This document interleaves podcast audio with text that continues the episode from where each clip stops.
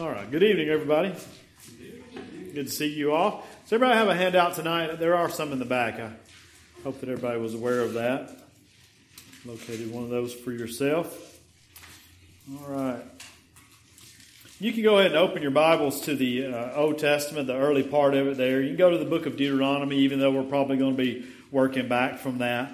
And uh, like previously, um, I don't have a central text that I'm working from. We're going to be using several different passages, looking at a lot, actually, a, a pretty broad section of uh, the law here tonight. Um, but so we're not going to read passages to get started with. I want to pray for us.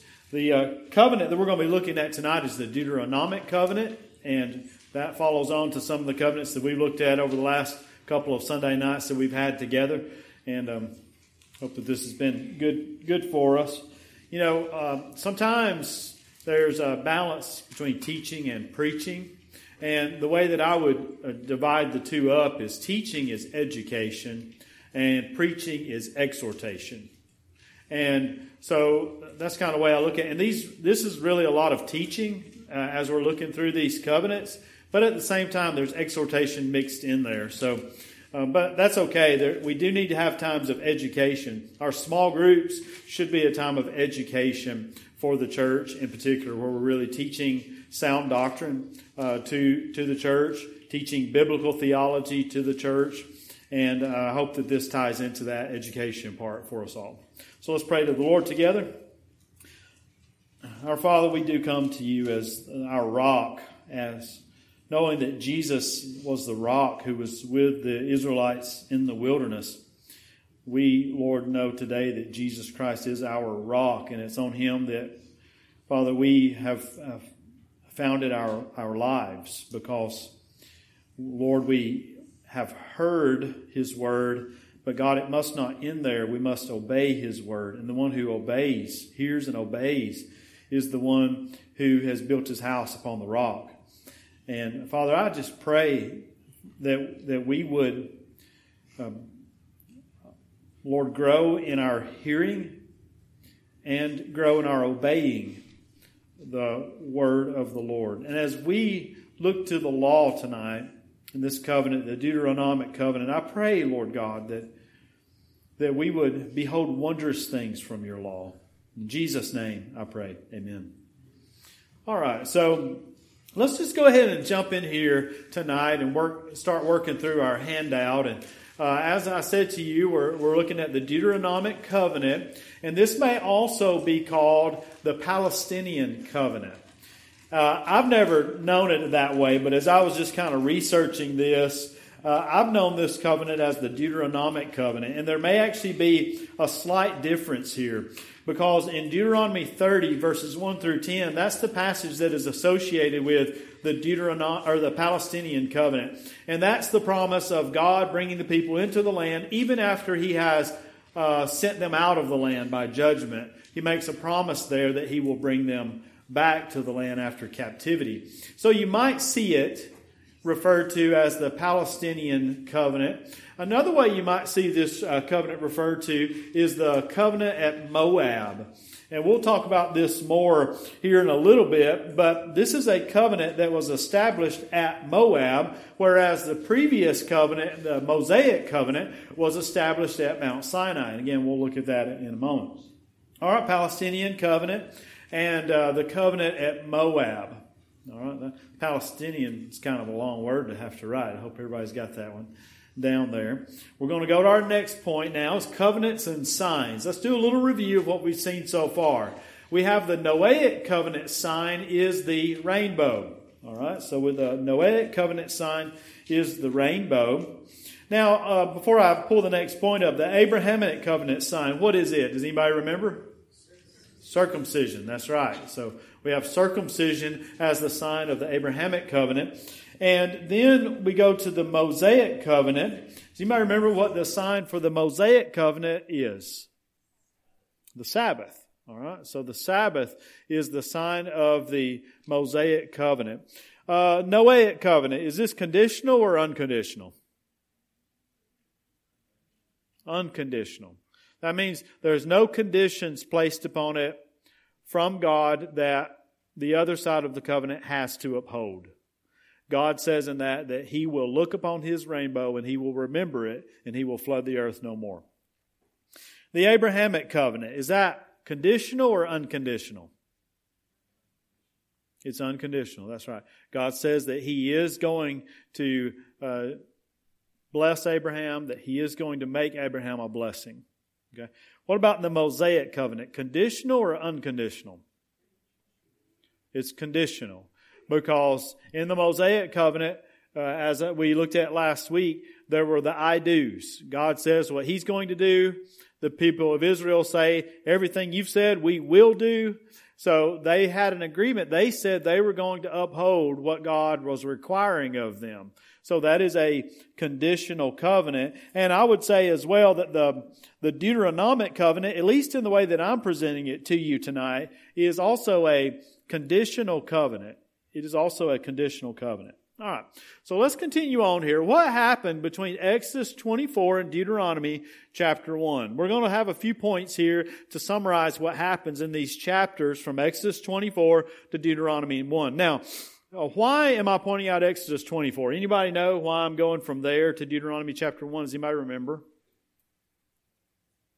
That's where the I do was done, right there, where they, uh, the marriage ceremony, if you will, between Israel and God, Yahweh, uh, happened there in Exodus 24. So that's why I'm uh, looking at this particular part. So here's what we're going to see first of all. In uh, Exodus 32, verses 1 through 19, we see broken laws and broken tablets. It's, um, it's telling, isn't it, that the marriage agreement was made on in, in Exodus 24. And by Exodus 32, the people had already broken the first commandment. You shall have no other gods before me. And then they broke the second commandment in doing that, you shall not make unto yourself a carved image. And you might remember the story if you want to turn there in Exodus 32, and we can only look at these very briefly, where um, Moses had been up on the mountain and the people began to complain. In verse 1, now when the people saw that Moses delayed coming down from the mountain, the people gathered together to Aaron and said to him, Come, make us gods that, that shall go before us. For as for this Moses, the man who brought us up out of the land of Egypt, we do not know what has become of him. And Aaron, in verse 2, said to them, Break off the golden earrings, which uh, are in the ears of your wives, your sons, and your daughters, and bring them to me. So all the people broke off the golden earrings, which were in their ears, and brought them to Aaron. And he received the gold from their hands, and he fashioned it with an engraving tool, and made a molded calf. Then they said, This, then they said, this is your God, O Israel, that brought you out of the land of Egypt. So when Moses, when Aaron saw it, he built an altar before it. And Aaron made a proclamation and said, Tomorrow is a feast to the Lord. So this golden calf, and you could go on to read again. We can't read all of that right now, but um, you know, bad bad stuff's happening there. Verse 19 is where you get the broken tablets, and this is when Moses uh, well, verse 19 it says, So it was as soon as he came near the camp, speaking of Moses, that he saw the camp and the dancing. So Moses' anger became hot and he cast the tablets out of his hands and broke them at the door, at the foot of the mountain. All right, so broken tablets. This is like cheating on your spouse before the honeymoon's even over with. You know, going on a honeymoon after the wedding and before it's over with, you've already committed adultery with them with somebody else. I meant to bring up last week uh, what prophet, what prophet wrote and uh, used, uh, and that prophet was a living illustration of a marriage uh, where there was unfaithfulness. What what prophet? Hosea. So Hosea is a living example of what God did here in Exodus 24 and how the people responded to it. All right, the next point. and I, I don't know if I left y'all blank on that. I don't think I did, but you can underline, underline the word Lord. I meant to. But uh, it's the, the name of the Lord is proclaimed. I, if, if you'll turn over just a page there, maybe, that's what I had to do in my Bible, but this is a significant, uh, very significant portion of Scripture. It's a very significant uh, account. In verse 18 of chapter 33, and this is as Moses and the Lord are having a conversation back and forth about them going up into the going going on from Sinai. And uh, he says, and, and, all of this is wonderful. I'm not going to read all of it for the sake of time, but verse 18, and he said, Please show me your glory.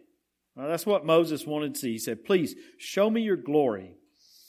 Then in verse 19, he said, God said to him, I will make all my goodness pass before you, and I will proclaim the name of the Lord before you. I will be gracious to whom I will be gracious, and I will have compassion on whom I will have compassion. All right. Now let's stop there and go to verse chapter 34, verses 6, uh, 5 through 7. Exodus 34, 5. Now the Lord descended in the cloud and stood with him there and proclaimed the name of the Lord. All right. Now notice this, please. That as uh, the Lord Yahweh is, he is here before Moses, he descended in the cloud and he proclaimed the name of the Lord. And here's what he said. Verse 6. And the Lord passed before him and proclaimed, The Lord, the Lord God, merciful and gracious, long suffering and abounding in goodness and truth, keeping mercy for thousands. And the indication here is that it's thousands of generations.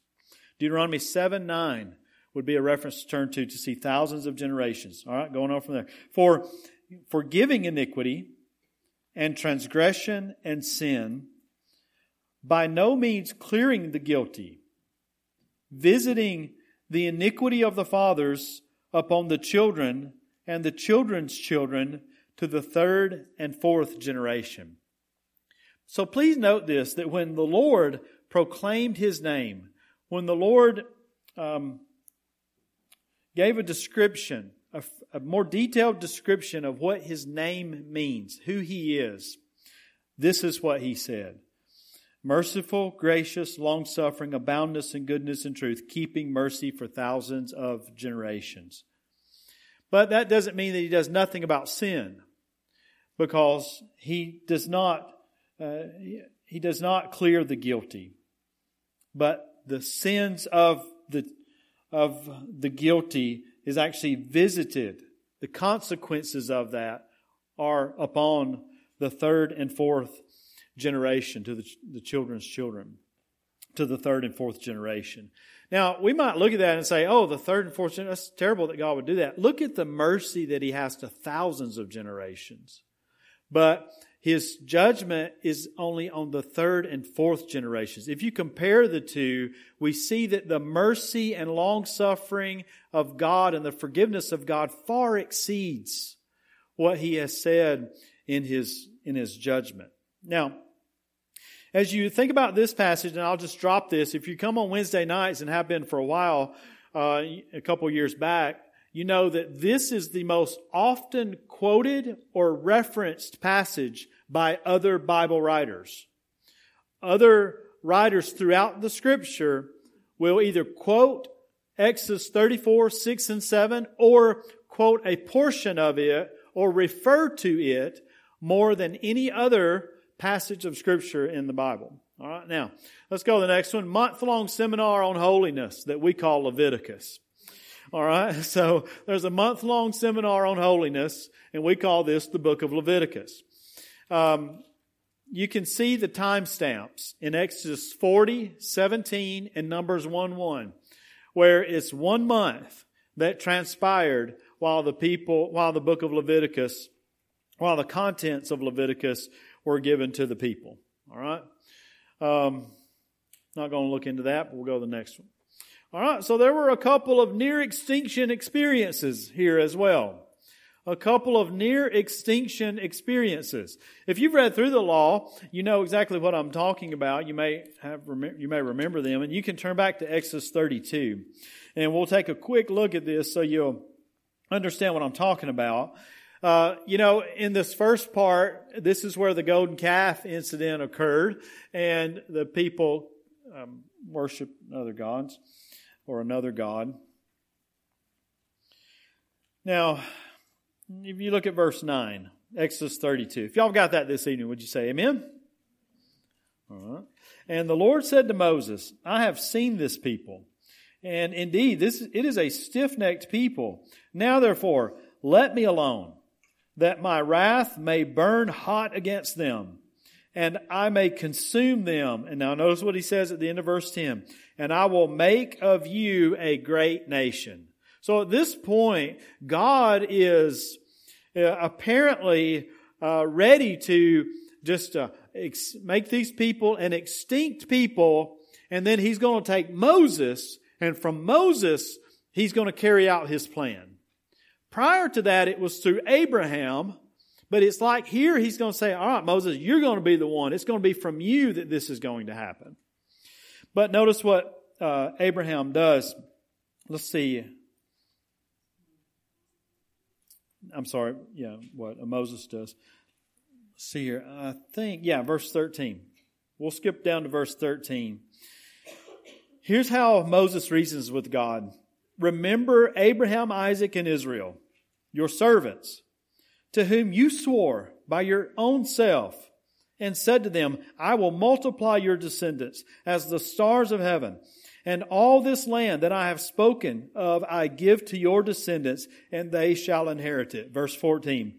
So the Lord relented from the harm which he said he would do to his people. You see what, um, Abraham, what Moses references? He references the promises, the covenant made with Abraham, Isaac, and Jacob. And after he did that, God relented. He did not um, the, caused people to be extinct there. Let's go to the next one, Numbers 14.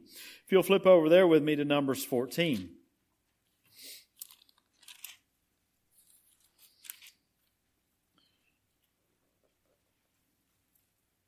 Numbers 14, uh, verse, verse 11. We'll pick up right there. Numbers 14, verse 11. All right. Now, We'll see this in a second, but the people have not obeyed the Lord, not gone into the promised land. I actually should have changed the order of this. But verse 11, uh, it says, Then the Lord said to Moses, How long will these people reject me? And how long will they not believe me with all the signs which I have performed among them? I will strike them with the pestilence and disinherit them. And I will make of you a nation greater and mightier than they. And then from there, Moses begins to reason with God again as he did before. And down in verse 19, well, hey, look at this, verse uh, 18. What does he reference here in verse 18? Moses. Um, to God, he says, The Lord is long suffering and abundant in mercy, forgiving iniquity and transgression, but by no means clears the guilty, visiting the iniquity of the fathers on the children to the third and fourth generations. What did he reference there? Exodus 34, 6 and 7. And then in verse 19, pardon the, the iniquity of this people, I pray, according to the greatness of your mercy, just as you have forgiven this people from Egypt even t- until now. And then verse 20, then the Lord said, I have pardoned according to your word. All right? All right, so there's a couple of near extinction experiences that occur, and we could spend all night on just those two. Um, but the next one, next thing that we'll see here is unbelief with uh, big time consequences. This takes us back to Numbers 13 and 14. Because what happens in Numbers in 13 and 14 is some spies are sent into the promised land. Does anybody remember how many spies are sent into the promised land? 12. Good job. Good job. I think y'all been going over some of this on Wednesday nights too, is right? All right, so 12 went into the promised land. How long were they in the promised land? Anybody remember? 40 days. They were there for 40 days in the promised land. When they came back, What was the what was the majority opinion of the situation? Giants, we can't do it. We're like grasshoppers. Our children are going to be killed. uh, it's, it's not it's, it's not feasible. We can't do this. How many were for going into the promised land? Two were. That's right. All right. So the the major unbelief or unbelief here with big consequences is what were the consequences of their unbelief? They had to do what? What? What'd you say? Wander 40 years in the Why 40 years? One year for every day they were there. 40 years because they were there for 40 days. The Bible tells us here somewhere around Numbers 14. All right? So this is big time consequences. And guess who's going to die off in that 40 years? Moses will. He will die at the end of that. But also, the first generation. Everybody, all those adults who did not believe and they said, Oh, our children are going to be killed. Well, those all, all those adults who said our children are going to die, they died. The children grew up and the children went in to the promised land and they conquered the promised land by the power of God. So it's unbelief with big time consequences. Now, uh, the last, last one is this generations dead and grown. um, generations dead and grown, just like I just talked to you about. The first generation would die, the second generation would grow up, and that's the ones who would go into the promised land. All right, generations dead and grown. All right, that kind of covers I think, what happens between Exodus 24 and Deuteronomy 1. Now, here's uh, just a couple of uh, some side notes here as you flip over your handout. First thing we see here, and I'll just kind of frame it to you in this way, that the Mosaic covenant is the Old Covenant 1.0. The Deuteronomic covenant is the Old Covenant 2.0. All right? This is this is the way that I understand this, all right? My encouragement to you is to study all this out as much as you can. You may come to a different uh, understanding than I do, but that's the way that I kind of view these two, the Mosaic covenant and the Deuteronomic covenant. Uh, the Mosaic covenant was made at Sinai or Horeb, Mount Horeb. What other uh, great prophet would run there one day and stay for a while? You might remember? He would he would flee a queen. Yeah. Were you saying Elijah? Okay. Elijah would go there. Uh, years later, he would go back to Sinai or Mount Horeb, and that's where God would actually speak to him in a still small voice. The Deuteronomic covenant was made in the land of Moab. If y'all have your Bibles open, and I hope you do, you can turn over to Deuteronomy 29 1. Deuteronomy 29 1.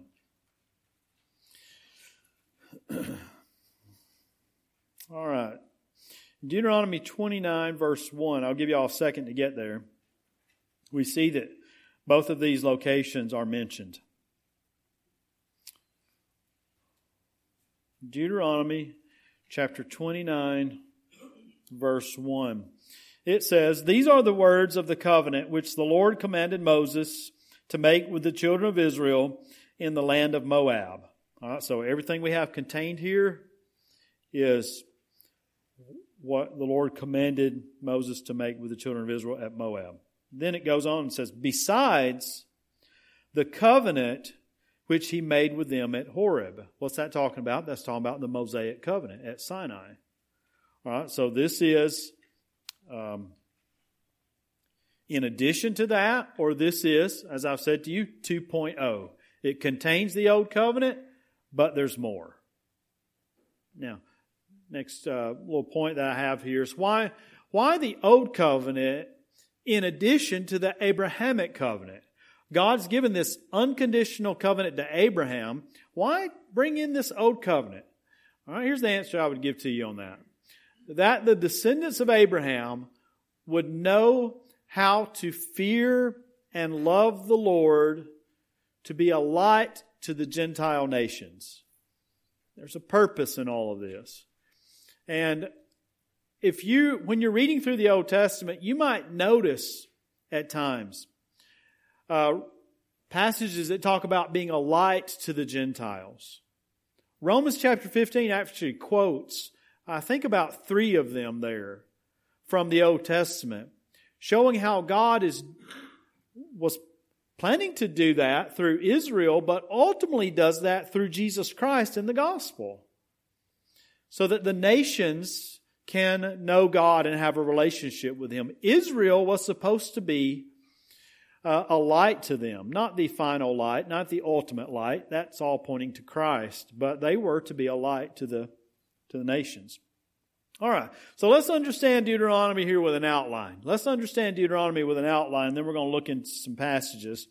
Uh, the first thing I would say to you, let's understand the history of God's faithfulness, or let's see the, the outline, first point of the outline, as a history of God's faithfulness. And I would ask you to go ahead and turn there in Deuteronomy chapter 1. Because that's in essence what happens here in the first four chapters of Deuteronomy. It's wonderful reading.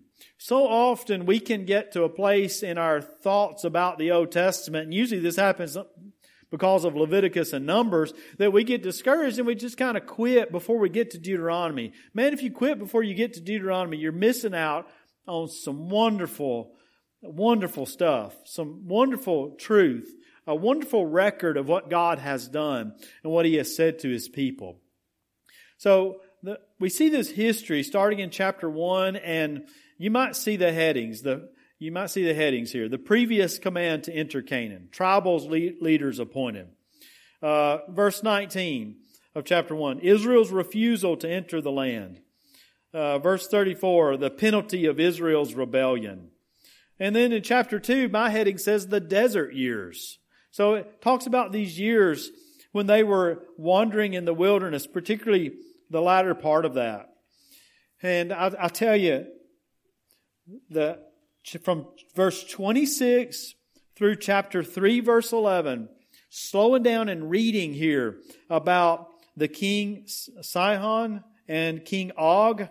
Man, it's uh, some really important stuff in there. If you can slow down and read through that, even how God gave them the land that they have and how that God gave them their land ought to be proof to Israel that God's going to give them their land that He has made a promise to them to give through Abraham. Um, so really good stuff there. Going on through uh, chapter four, there's warnings of idolatry and uh, cities of refuge, introduction of God's law at the end of it. All right. So this is a history of God's faithfulness. I just commend it to you. Please spend time in Deuteronomy. Second point though, here is requirements of obedience.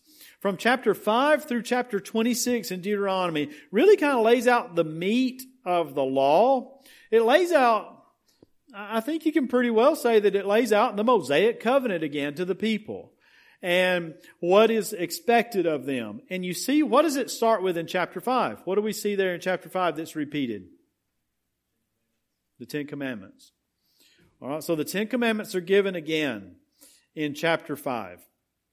We see it even more clearly in Deuteronomy 5. Actually, that's where I came to learn that God spoke to all the people from Deuteronomy 5.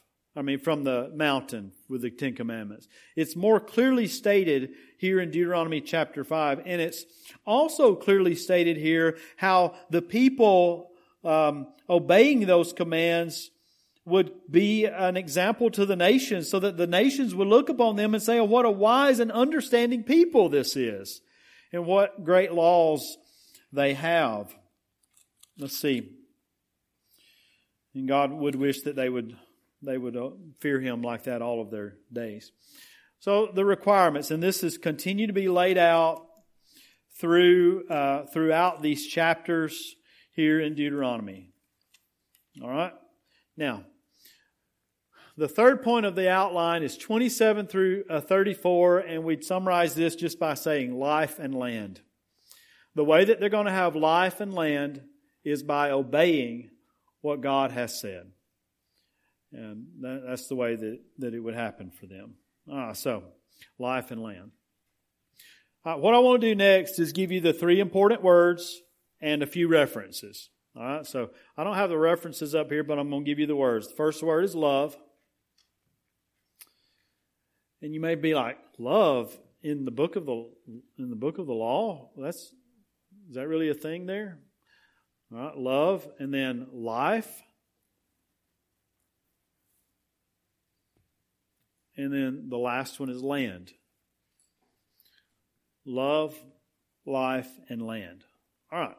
So here's what I want y'all to do. We've got our handout filled out. I want you to have your Bible in hand, and we're going to work, read through a few passages to hopefully see some of this.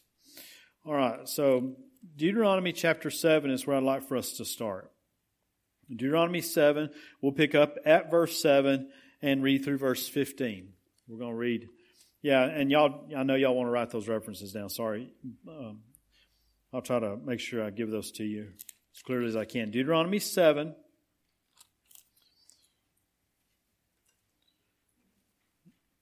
I'm actually going to start at verse 6, Deuteronomy chapter 7. For you are a holy people to the Lord your God. The Lord your God has chosen you to be a people for himself, a special treasure above all the peoples on the face of the earth. That harkens us back in our minds to Exodus chapter 19, I think, verse 4. Verse 7 The Lord did not set his love on you, nor choose you, because you were more in number than any other people. For you were the least of all peoples. But because the Lord loves you, and because he would keep the oath which he swore to your fathers. The Lord has brought you out of the land, uh, I'm sorry, out with a mighty hand and redeemed you from the house of bondage, from the hand of Pharaoh, king of Egypt. Therefore know that the Lord your God, he is God, the faithful God, who keeps covenant and mercy for a thousand generations. There it is right there. See verse 9 for a thousand generations with those who love him and keep his commandments. And he repays those who hate him to their face to destroy them. He will not be slack with him who hates him. He will repay him to his face. Therefore, you shall keep the commandment, the statutes, and the judgments which I command you today to observe them. Verse 12. Then it shall come to pass because you listen to these judgments and keep and do them, that the Lord your God will keep with you the covenant and the mercy which he swore to your fathers. And he will love you and bless you and multiply you. He will also bless the fruit of the womb and the fruit of your land, your grain and your new wine and your oil, the increase of your cattle and the offspring of your flock in the land which the, he swore to your fathers to give you. You shall be blessed above all peoples. There shall not be a male or female barren among you or among your livestock. And the Lord will take away from you all sickness and will afflict you with none of the terrible diseases of Egypt which you have known but he will lay them on all those who hate you. All right? So this is an example here of love. In this we see the love of the Lord for his people in choosing them. If you'll turn over to chapter chapter 9.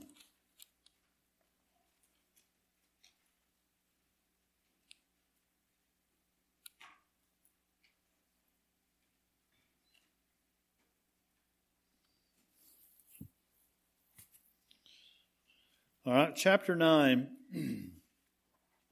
Uh, let's go ahead and read verse uh, 4 through probably 8. All right, chapter 9. Uh, here he says, Do not think in your heart, after the Lord your God has cast them out before you, saying, Because of my righteousness, let's go back. Let's go back to verse 1 uh, chapter 9, verse 1. Hear, O Israel, you are to cross over the Jordan today and to go in to dispossess nations greater and mightier than yourself, cities great and fortified up to heaven. a people great and tall, the descendants of the Anakim, whom you know and of whom you heard it said, Who can stand before the descendants of Anak? Therefore, understand today that the Lord your God, He is, uh, is He who goes over before you as a consuming fire. He will destroy them and bring them down before you. So you shall drive them out and destroy them quickly, as the Lord has said to you. Verse, verse 4. Do not think in your heart after the Lord your God has cast them out before you, saying, Because of my righteousness the Lord has brought me in to possess this land. But it is because of the wickedness of these nations that the Lord is driving them out before you. It is not because of your righteousness or the uprightness of your heart that you go in to possess their, their land, but because of the wickedness of these nations that the Lord your God drives them out before you, from before you, and that he will fulfill the word which he swore to your fathers, to Abraham, Isaac, and Jacob. Therefore understand in verse 6 that the Lord your God is not giving you this land to possess because of your righteousness, for you are a stiff-necked people. Remember, do not forget how you provoked the Lord your God to wrath in the wilderness from the day that you departed from the land of Egypt until the, until you came to this place. You have been rebellious against the Lord.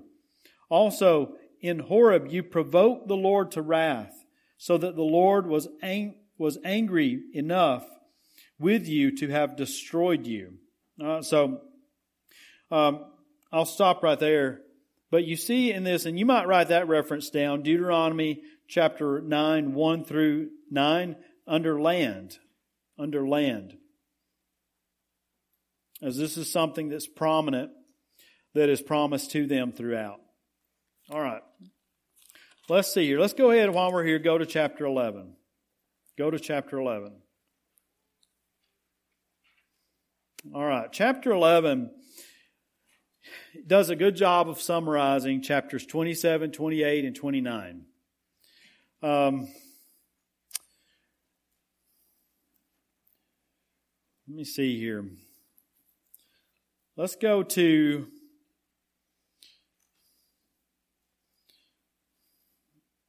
verse 8, and I'll see about how much we read here. Verse 8 of uh, Deuteronomy 11. Therefore, you shall keep every commandment which I command you today, that you may be strong and go in and possess the land which you cross over to possess, and that you may prolong your days in the land which the Lord swore to give to your fathers, to them and their descendants, a land flowing with milk and honey. For the land which you go in to possess is not like the land of Egypt, from which you have come where you sowed your seed and watered it by foot as a vegetable garden. But the land which you cross over to possess is a land of hills and valleys, which drinks water from the rain of heaven, a land from for which the Lord your God cares. The eyes of the Lord your God are always on it, from the beginning of the year to the very end of the year. And it shall be that if you earnestly obey my commandments, which I command you today, to love the Lord your God and serve him with all your heart and with all your soul, then I will give you the rain for your land in its season, the early rain and the latter rain, that you may gather in your grain, your new wine, and your oil. Just a couple more verses here. And I will send grass on your fields for your livestock, that you may eat and be filled. Take heed to yourselves, lest your heart be deceived, and you turn aside and serve other gods and worship them, lest the Lord's anger be aroused against you, and he shut up the heavens, so that there be no rain, and the land yield no produce, and you perish quickly from the land which the Lord is giving you. All right, so in this reference, Deuteronomy 11, I think we started at verse 8 and read through verse um, 17. You could go on from there. Is a promise of life, it's a promise of land, and it also shows how they are to love the Lord. All right? You see all three of those in this example. Uh, they are to love the Lord by obeying His commands. In that obedience and love toward the Lord who already loved them, they dwell in the land that was promised to Abraham, Isaac, and Jacob. And as they are in that land, they continue to obey and they have life in that land. The life and the land of the people were very very closely connected. All right, so I think we've looked at this enough. I want to ask you to turn in Deuteronomy to the end of it, and I'm just going to point this out to you, and we're done for tonight. There's a lot, lot more that we could look at um, uh, on this, and probably should. But chapters 27, 28, and 29 are key, along with chapter 30. But you'll see, does anybody have a heading at the top of chapter 29? Is there a heading at the top of 29 for anybody?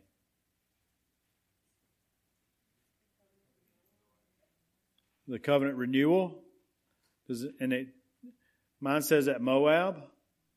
So the covenant renewal here is the renewal, from what I understand, of the Mosaic covenant with the people at the end of chapter 26, 20, and in 27 and 29, there's kind of an I do type of thing, but it's nothing like what you saw before. The people are more told that God is making this covenant with you.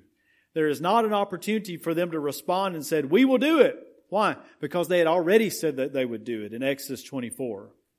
Here, it's just a renewal of that covenant where they say, where, where Moses says, God is going to do this. This is what he says he will do, and this is he, what he says you must do in response.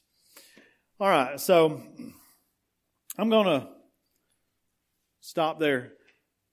Deuteronomy is the key to understanding the rest of the Old Testament. If you don't understand Deuteronomy and its importance, you won't understand Jeremiah when he is proclaiming the covenant to the people.